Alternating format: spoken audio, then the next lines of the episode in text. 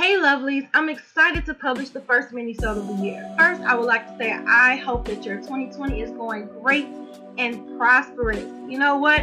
I'm just hoping that this year is far better than the last 2 years, like for real. Now, over my winter break, I was able to watch Amazon Prime Harlem. If you like sisterhood type shows, you will definitely love this show.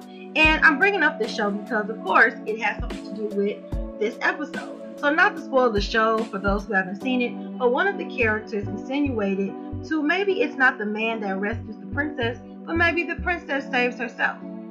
I thought this was so powerful because in actuality, little girls are taught for the prince to save them. Now, these were the princesses we grew up, but lately I feel like that narrative has transitioned. And this is just an opinion, but I believe Frozen was the first princess movie I encountered where sisterhood saved the day. Like, I was thinking like the love was the boy, but it was the love of the sister. And to this day, I cannot watch Frozen with my sister because I literally could not stop the waterworks. Like, I cried for like 45 minutes. How powerful is that, right? Then on the last Cinderella, it was about her success over a guy. I mean, the narrative is changing, you guys. Women nowadays are looking to rescue themselves. We are learning to self-validate and step out for what we want. We're making footprints, y'all. And if you don't believe me, here are some statistics. According to Become.com, women own 30% of small businesses franchises in the U.S.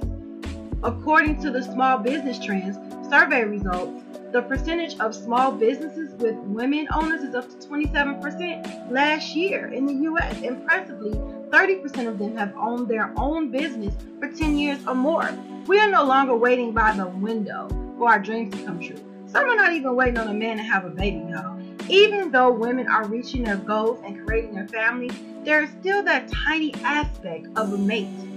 Now, no matter the sexual orientation, dating is not easy.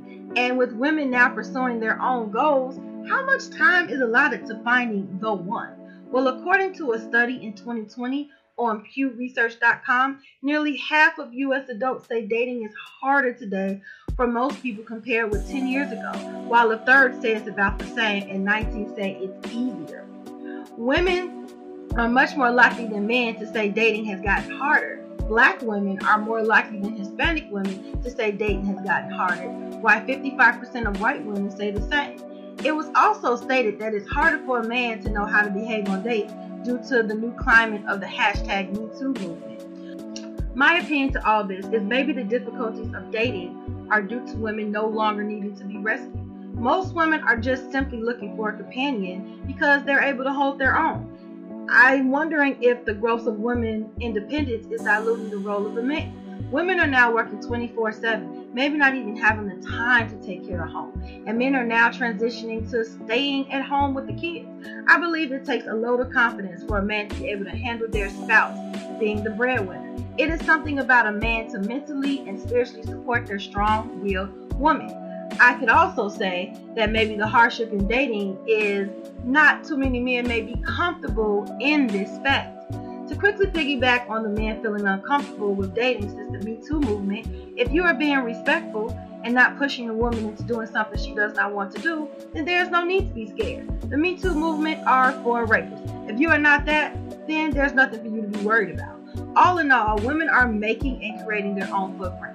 The misconception lies when people feel these women don't need a partner to ride with her. This woman will be looking for someone to add to her happiness, as the source of her happiness is within. Before you leave, please be sure to follow me on whatever podcast platform you're listening to. Also, type in Be Your Own Kind platform on YouTube and subscribe to our channel. If you have a comment, please leave a voicemail on Anchor and it will be featured on the next mini-sode episode. Until next time, don't forget to be kind to yourself and to each other. Bye!